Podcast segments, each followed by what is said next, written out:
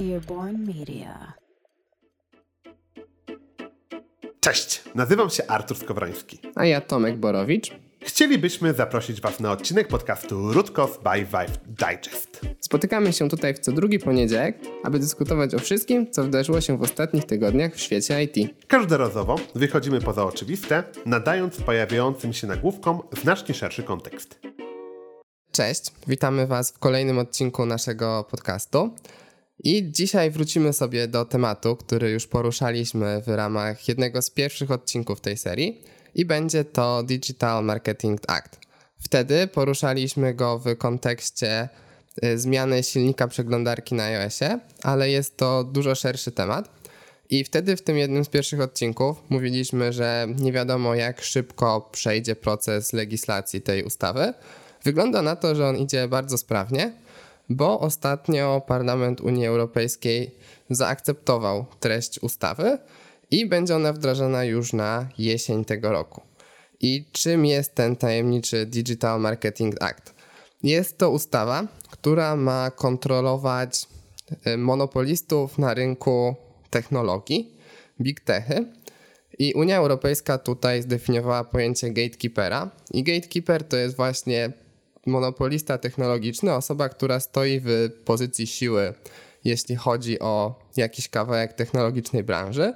Oni bardzo specyficzne reguły wypisali co do tego, jak klasyfikować gatekeeperów. Czyli złapią się w tym momencie na to pięć firm amerykańskich dwie chińskie. Oczywiście upraszczam trochę, ale pi razy oko do tego to się sprowadza. Tak, to właśnie było dla mnie bardzo ciekawe, bo w mojej głowie taki Spotify, Uber czy Airbnb też trochę wpisywali się w tą y, katalog big techów, które należy trochę kontrolować.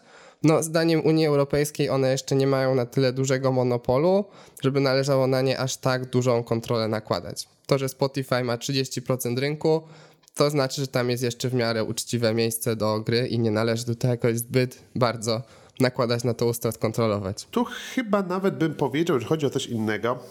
Y, tu jest kwestia z mojej perspektywy przynajmniej tego, że Spotify sam w sobie jest, może być monopolistą, ale mamy prawo do walki z monopolistami. Tutaj bardziej kwestia jest kiedy mamy na przykład dwie, trzy platformy, które dają dostęp, gatekeeping w końcu to jest blokada dostępu dla innych podmiotów rynku. Mamy na przykład iOSa, bo to Apple jest tak naprawdę bardzo często poruszane jako ta, która oberwie najbardziej. Nie jest jedyne, ale bardzo często właśnie Apple jest przytaczane. Czyli mamy iOSa, który tylko i wyłącznie można instalować przez App Store'a i grać jak Apple chce, albo nie grać wcale. Mamy Google, mamy Microsoft na przykład i to przypomina mi trochę sytuację z tym, y, co Microsoft miał w latach 90., gdzie też był de facto takim gatekeeperem rynku i on narzucał zasady, jak gra cała branża. No tylko w tą narrację chyba Facebook nie do końca się wpisuje. Facebook nie ma swojego ekosystemu jako ekosystemu, nie ma swojego... Ale i tak naprawdę bardzo dużo ruchu sieciowego przez niego idzie. Ja mówię, podejrzewam, że ta ustawa była tak idealnie skra skrajana jak przetargi państwowe, gdzie muszą, może być dowolny komputer, ale musi być, e, mieć system macOS i musi mieć kamerę odpowiedniej jakości i procesor e, na przykład ARM, ale poza tym może być każdy dowolny sprzęt, tylko musi spełniać te warunki. Trochę tutaj śmieszkuję, e, ale trochę tak to mniej więcej wygląda pod tym kątem. Facebook od dawna miał na pięku z Unią Europejską i w ogóle z prawodawstwami, ponieważ o ile Apple i na przykład Google mocno blokują dostęp dla twórców aplikacji, dostęp do konsumentów, są tak zwanymi agregatorami i nie da się po prostu, nie da się obskoczyć Apple'a, kiedy jest się na iOSie. Chce się być na iOSie, a ciężko nie być w dzisiejszych na iOSie, stąd ten gatekeeping. To Facebook... Yy, Zawsze ją na pięku z mediami. I media, zarówno europejskie, australijskie, kanadyjskie, yy, bardzo często wspominały, że w tym momencie nie da się po prostu nie być na Facebooku, ponieważ Facebook i Google, bo Google też w tym temacie mocno, yy, mocno mieszało, aczkolwiek oni bardziej się dopasowywali do tych ustaw, dlatego nie było ich aż tak głośno. Yy, po prostu nie możesz nie być w Google. Jeżeli nie macie w Google, to nie istniejesz dla ludzi, ponieważ ludzie cię nigdy nie znajdą, więc de facto w praktyce Google jest yy, wolnorynkowym gatekeeperem. Mają po prostu najlepszą usługę, yy, na której jest najwięcej ludzi, ale w dalszym ciągu jest to forma forma gatekeepingu i monopolu. Ja się zgadzam, aczkolwiek wydaje mi się, że gdyby Spotify miał, dajmy na to 95% rynku muzycznego, to moglibyśmy o nim mówić dokładnie w ten sam sposób. Tu chodzi o udział w rynku, bo gdyby Spotify miał 95%, to mówilibyśmy albo jesteś na Spotify'u, albo nie istniejesz jako artysta i nie ma żadnej alternatywy. Gdyby były przeglądarki, które są używane, przeglądarki, wyszukiwarki używane przez 30% użytkowników realnie, ciągle, to byłby taka równa walka, to nie wiem, czy Google byłby tutaj w takiej pozycji monopolisty. No, nie macie w Google, jesteś na Yahoo i połowa ludzi używa Yahoo, połowa Google'a. Tak, ale zauważ, że akurat streaming muzyczny i Spotify nie jest tutaj aż tak dobrym przykładem, z tego względu, że jednak te wszystkie katalogi muzyczne mają praktycznie idealnie tę samą ofertę. Y, nie ma ekskluzywnych albumów, które są tylko na Spotify'u.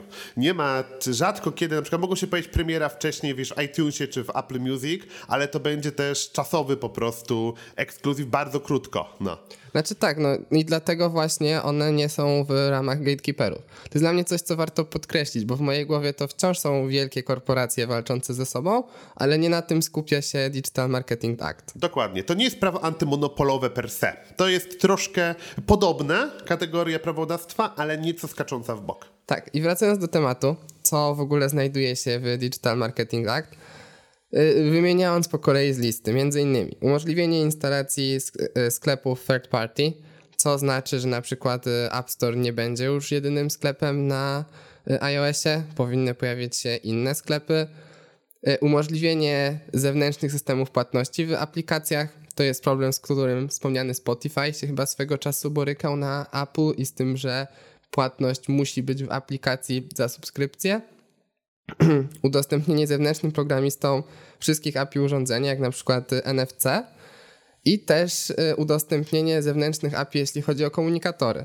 To jest coś, co jest strasznie ciekawe.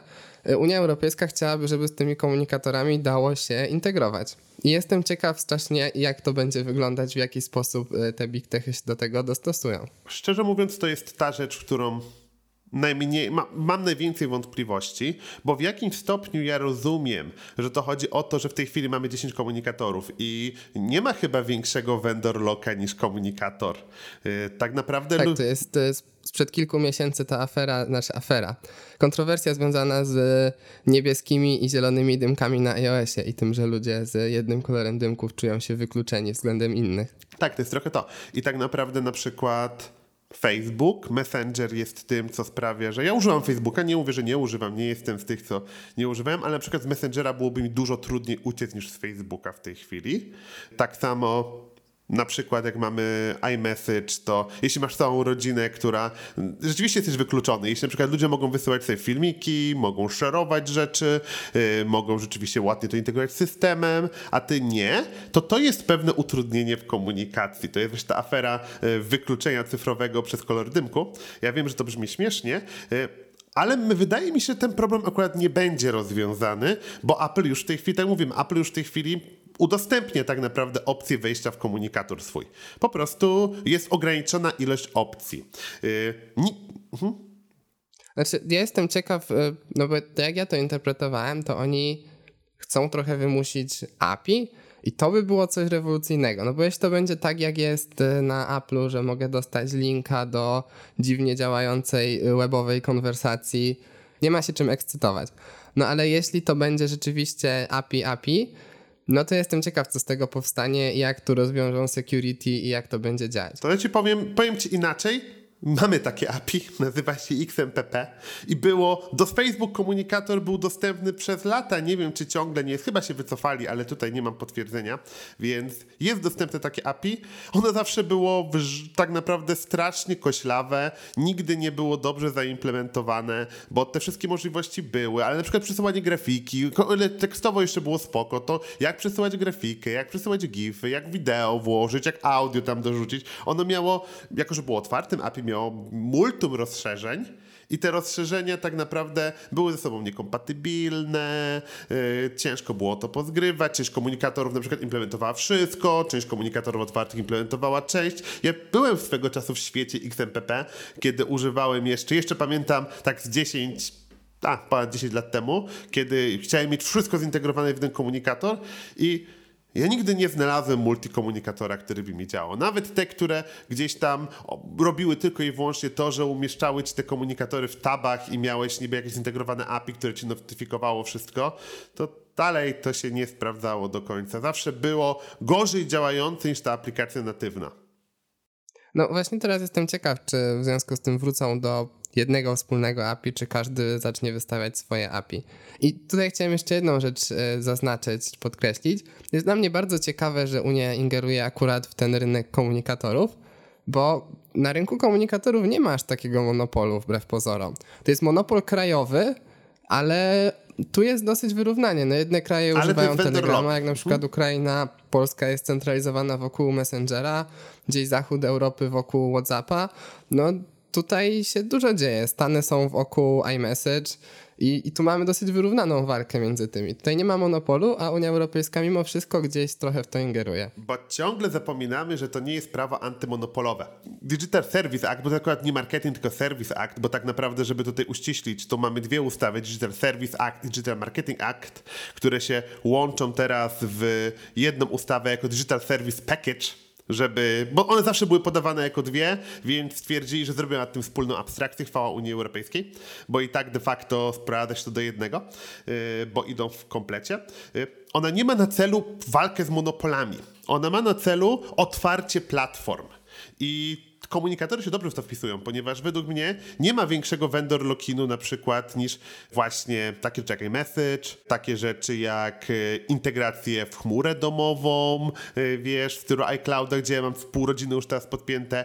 Air, AirPodsy czy Apple Watch są swego rodzaju vendor lockami, ponieważ jak już kupiłeś e, zegarek, którego nie zintegrujesz z niczym innym, to tak ciężko ci się przenieść. Bardziej niż aplikacje, ponieważ na przykład aplikacje, one się z czasem pojawiają na wszystkich platformach. Te systemy też nie różnią się e, tak naprawdę aż tak mocno e, funkcjonalnościami, za to różnią się trochę ekosystemem. I tak, to, że na przykład Apple Music czy Apple inne serwisy Apple, są, Apple TV są dostępne na inne platformy, to wynika bardziej z tego, że Apple chce zarabiać na nich dodatkowo, niż z tego, że się jakoś bardziej otwiera na ludzi i na inne ekosystemy. Po prostu jest dodatkowe źródło przychodu dla nich.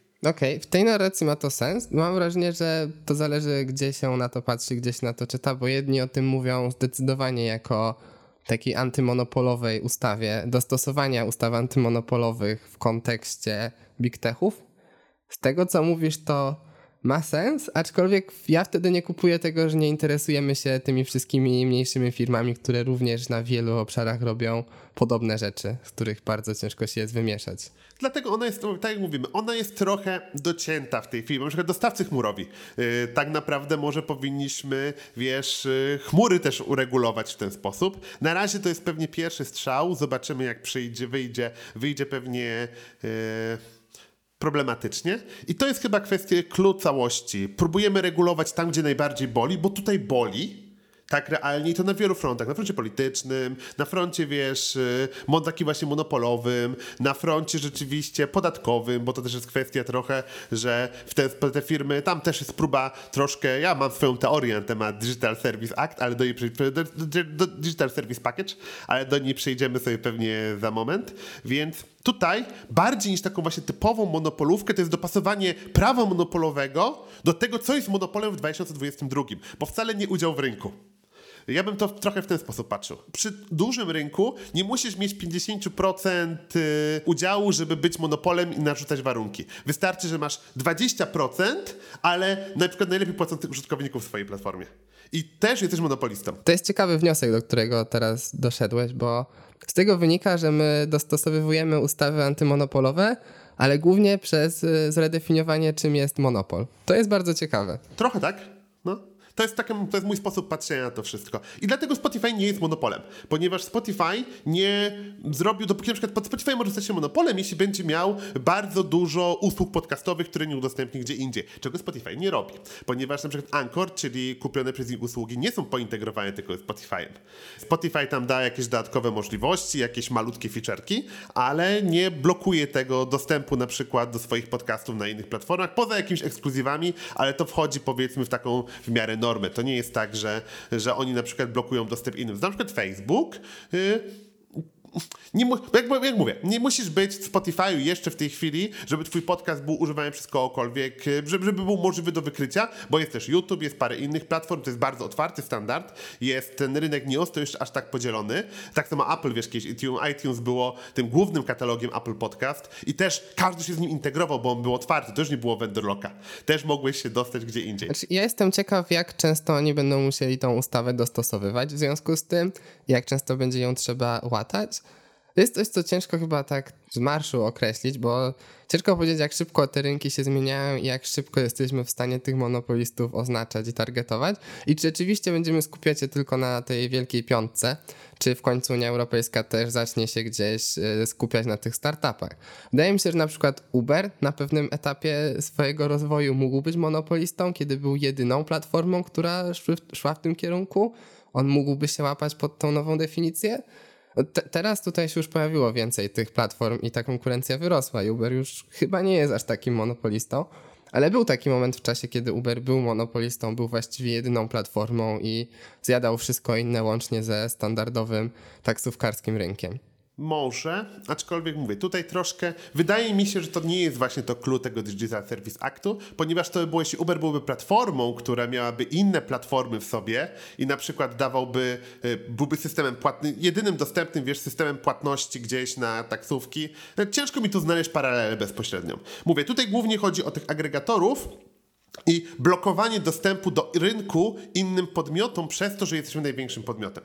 Dla mnie to jest takie clue, jeśli chodzi o Digital Service Act. Dlatego łapią się na to systemy operacyjne, przeglądarki, sklepy, systemy płatności. Wszystko, co sprawia, że na przykład, wiesz, nikt nie może wystartować z nowym, z nową systemem płatności na iOSa, bo Apple go po prostu nie wpuści i nie ma żadnych szans na to. Okej, okay, to podsumowując temat Digital Marketing Act, tu jest jeszcze jedna ciekawa rzecz. Jak Unia Europejska ma zamiar regulować to, czy to prawo jest, e, jest wdrażane, czy ono ma miejsce. I Unia Europejska zakłada, że na big techy zostanie narzucona kara nawet 10% ogólnoświatowego przychodu, a jeśli big techy nie zdecydują się dostosować po tej pierwszej karze, to nawet karę do 20%. I żaden z big techów jeszcze nie odniósł się do tego co To jest fantastyczne, bo mamy dwa tygodnie i jeszcze ciągle nie mamy pół wypowiedzi, po prostu jacykolwiek ludzie z PR-u w tej chwili czekają, co się w ogóle wydarzy i czekają chyba na instrukcje z góry, bo wszyscy wzięli wodę w usta, a ta ustawa tak naprawdę ma być wdrożona właśnie, bo ona na razie jest y, przegłosowana przez Parlament Europejski, ale kraje członkowskie mają ją wprowadzić na jesieni. Także tutaj mamy dosyć krótki termin i podejrzewam, że w tej chwili lobbyści yy, tych wszystkich wielkich firm to mają dużo nadgodzin, dużo nadgodzin. No zobaczymy, jak to będzie wyglądało w praktyce, bo do tej pory niektóre kraje, kraje Unii Europejskiej już wprowadzały takie ustawy, tylko że do tej pory big techy trochę przyjmowały to jako taki podatek, to znaczy, no dostaliśmy karę, zapłacimy ją i, i po prostu olejemy to, co tam się wydarzyło. No przy tych założonych 10% i 20%, no to ciężko to już traktować jako podatek. Przykładowo Apple ma 25% swoich przychodów z Unii Europejskiej. No więc jeśli ktoś im zabierze ich 20% e, z całego, no to zostaje im 5% tegorocznego. No to jest gigantyczna strata. Tego już nie można po prostu przyjąć jako takie machnięcie ręką. To jest gigantyczna strata. Aczkolwiek ja w dalszym ciągu zastanawiam się, czy na przykład 10% nie będzie czymś, co będzie można łyknąć, lepiej niż otwierać swoje platformy, ponieważ to jest 10%, znaczy ja nie jestem absolutnie tutaj, to jest takie moje bardziej gdybanie. Na ile po prostu opłaci się dawać dostęp na przykład do wszystkich platform płatniczych na świecie, bo to prawdopodobnie jest kwestia tego, co te firmy zrobią? Jeśli te firmy się otworzą na Europę, to dlaczego na przykład prawodawstwo w innych krajach nie miałoby się pojawić na tej samej zasadzie? W jakiejś Australii właśnie, która walczyła, w jakichś Stanach, w jakiejś Kanadzie. Stany to jeszcze powiedzmy matecznik, także oni dość dbają o te swoje firmy, ale w dalszym ciągu inne kraje mogą chcieć to wprowadzić, więc może się okazać, że albo, albo to jest walka z wiatrakami i po prostu się nie da, albo będziemy gdzieś próbowali wpisać sobie to w koszta i zobaczyć, co się wydarzy dalej, ale nie zastosować się. Danina solidarnościowa od big techów. No, zwłaszcza jeśli okaże się, że Unii Europejskiej przejdzie ta danina, no to ja sobie wyobrażam sytuację, w której Australia, Chiny i inne państwa stwierdzają, no skoro Unia Europejska bierze 10% daniny, to my też chcemy trochę daniny. i, i dlaczego mamy jej nie wziąć i w pewnym momencie tej daniny będzie za dużo. Czyżby wreszcie udało się opodatkować big techy? No, zobaczymy, no to, to będzie ciekawe, co się będzie działo, w którym momencie to się przegnie i już się nie będzie dało dalej. I to będzie ciekawy sposób na opodatkowanie big techów. Tak, taki bardzo polski, danina solidarnościowa od big techów. To jest moje ulubione określenie, że jeśli uda się im to wprowadzić, to pa, pa, pani Unio Europejsko szapoba. To muszę przyznać, że bardzo kreatywny sposób wdrożenia prawodawstwa. Dobra, aczkolwiek tak jak wspomnieliśmy już lobbystów, którzy na pewno mają ciekawie, yy, to w tym temacie pojawiło się bardzo ciekawe doniesienie. One się, one się pojawiły w niedzielę wieczór, yy, kiedy przeglądałem ostatni raz przed końcem weekendu, przeglądałem internet. Nagle walnęło w twarz mnie tak zwane UberLeaks i ja myślałem, że o tym będzie bardzo, bardzo głośno. Nie jest aż tak, aczkolwiek myślę, że sprawa się będzie trochę ciągnąć, bo ona właśnie zahacza o temat lobbowania przez firmy technologiczne polityków i to w wielu krajach na całym świecie. The Guardian dotarł do dokumentów Ubera na przez przestrzeni kilku lat. Y, dotarł, to znaczy one zostały przekazane przez jedną z osób z wyższego zarządu Ubera na Europę. I w tych dokumentach e, znajdowało się wiele ciekawych rzeczy. Tam były innymi maile, e, SMS-y, chyba były też logi rozmów i z tego wynika, że Uber dosyć agresywnie działał w Europie, zdawał sobie sprawę z tego, że łamie prawo, trochę się z tego łamania prawa nabijał, bardzo mocno lobbował z politykami bardzo wysokiego rzędu. Tam między innymi pojawia się Joe Biden, z którym były prowadzone rozmowy, czy Macron, Olaf Scholz. Do nich Uber do, docierał bezpośrednio. To było parę lat temu, więc trzeba sobie wziąć pod uwagę filtr, że to, to jeszcze nie były osoby aż tak topowe jak teraz, no ale już były wysoko. I to był też troszkę inny kontekst wtedy. Tak. Tak, oni lobbowali za wprowadzaniem odpowiednich ustaw, które pozwoliłyby Uberowi działać legalnie. I, I, tam działo się dosyć sporo takich e, krzywych akcji, jak na przykład e, to, że e, w trakcie protestów przeciwko Uberowi Rada zastanawiała się, czy zrobić kontrprotesty i czy ryzykować zdrowiem pracowników i czy to jest tego warte, stwierdzając ostatecznie, że, że chyba jest i że tylko agresywna polityka przyniesie nam odpowiednie wyniki. Tak, mi się podoba też właśnie kwestia tego, że oni mieli standardową procedurę e, palenia serwerów, jeśli by wpadła policja.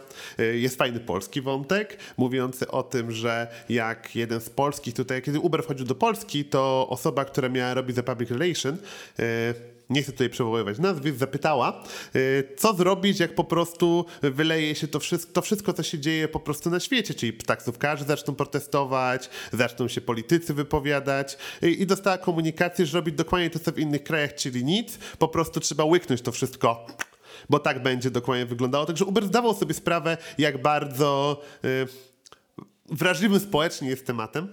Y, tutaj pod tym kątem, żeby przywołać tych polityków. Po prostu, kiedy Uber wchodził, to potrzebował mieć zwykle Właśnie oni mają mnóstwo lobbystów, wszystkie big techy mają mnóstwo lobbystów, bo kiedy mówimy o tym, że big techy to tutaj merytokratycznie mają coraz lepsze produkty, trochę tak, y, nie można im wykluczyć tego, ale tam jest bardzo dużo pieniędzy na sprzedaż, bardzo dużo polityki. Mówi się po tym, że pierwsza runda jest na walidację y, produktu, druga jest na engineering, trzecia to już jest sprzedaż i lobbowanie tak naprawdę.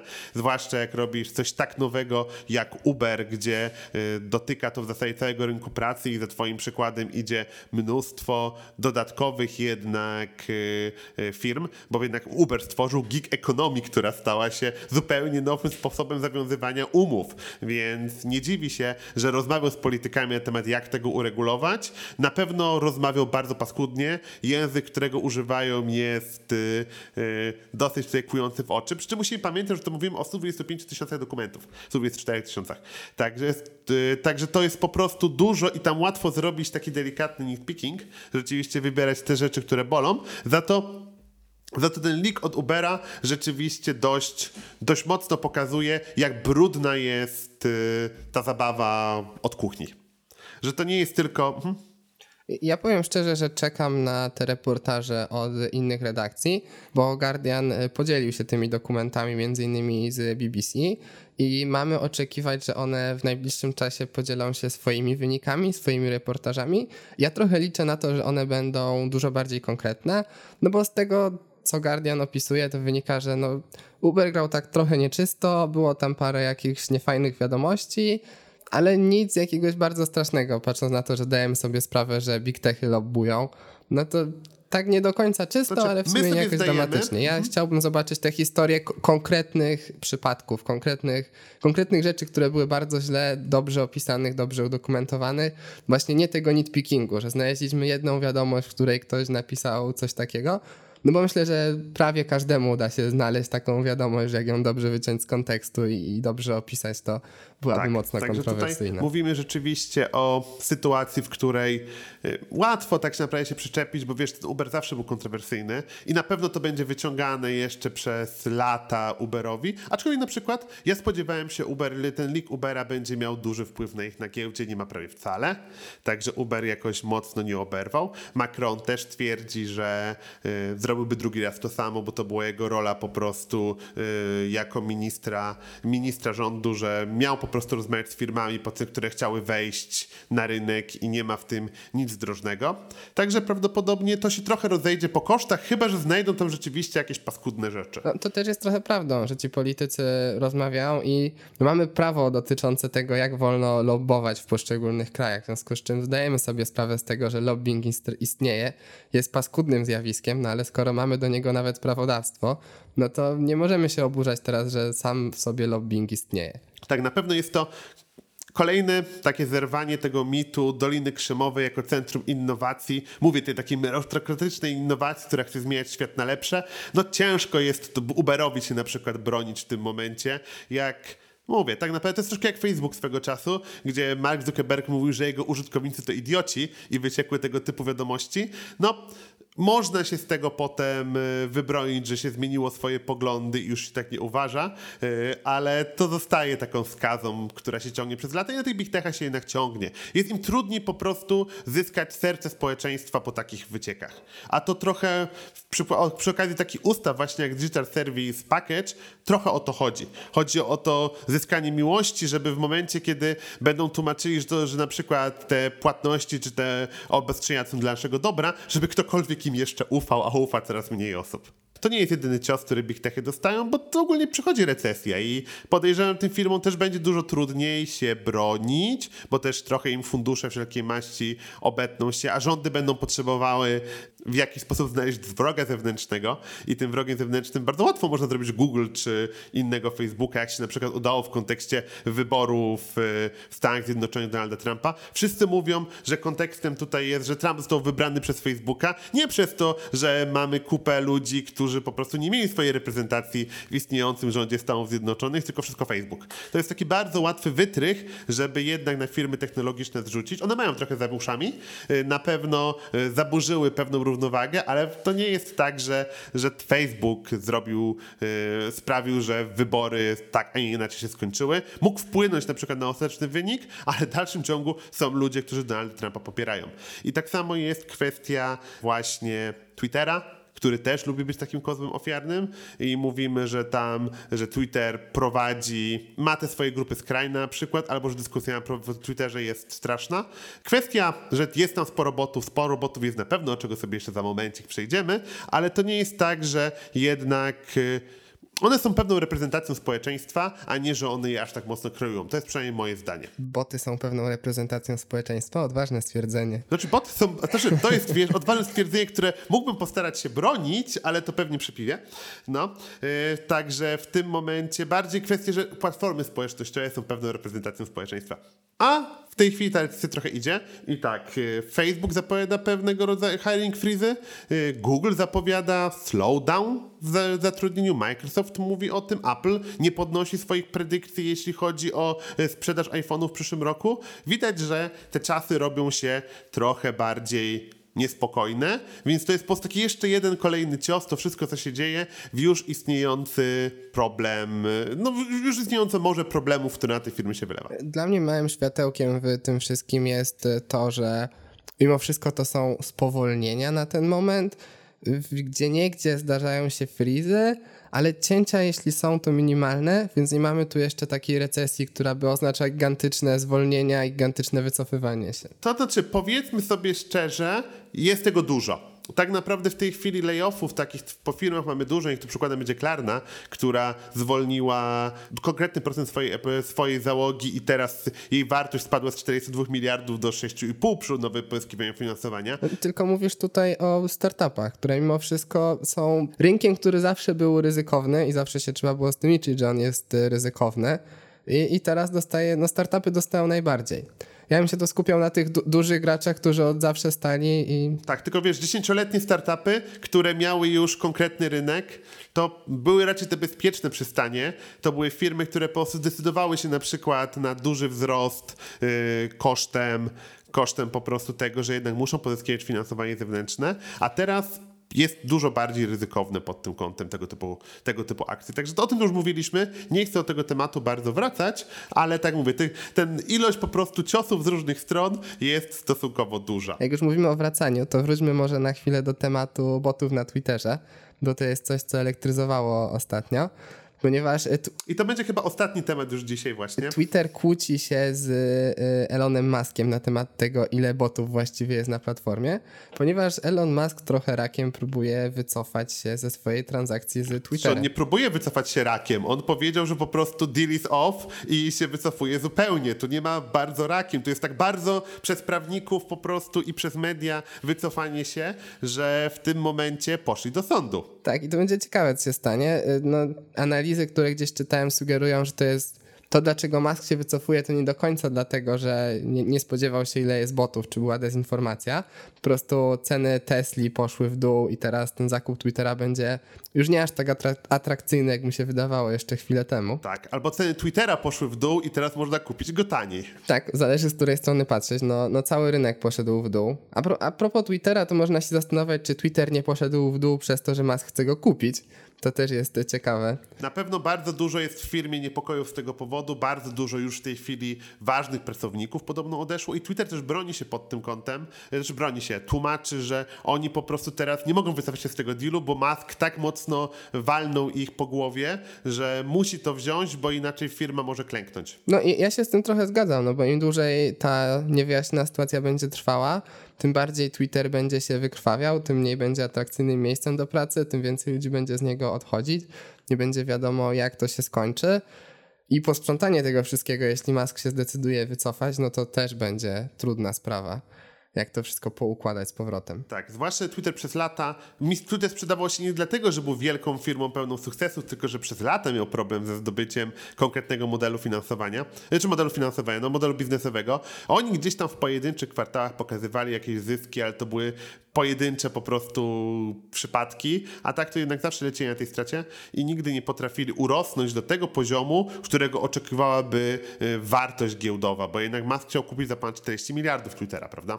Także tak, to leci wszystko na dół, y, to y, i teraz po prostu ten zakup, który mógł być interesujący, jak Musk go ogłaszał na początku kwietnia, już taki interesujący nie jest, więc cała sprawa skończy się w sądzie. Bo okazuje się, że w odróżnieniu od y, zabawy z Dogecoinami i innymi kryptowalutami, nie tak łatwo wycofać się z podpisanych umów chęci sprzedaży, jak to było w wypadku Twittera. Sprawy zaszły troszkę za daleko i nawet argument podobno o e, kwestii, że jakby nawet Twitter skłamał, jeśli chodzi o ilość aktywnych użytkowników, to na tym etapie to nie jest argument, ponieważ tego typu weryfikacje należało zrobić wcześniej.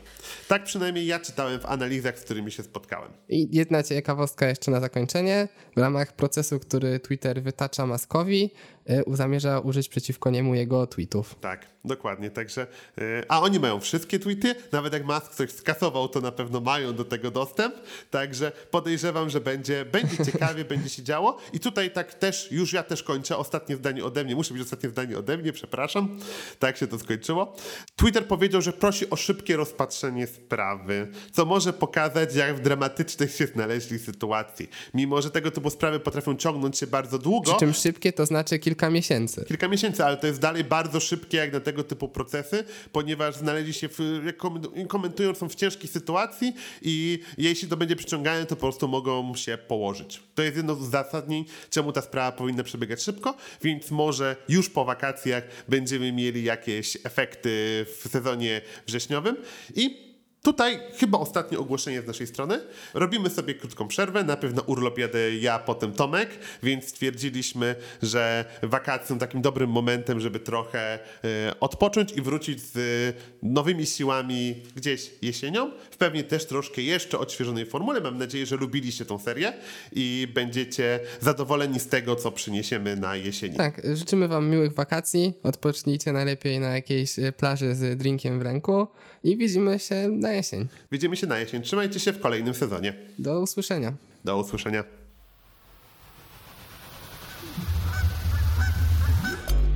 Earborn Media.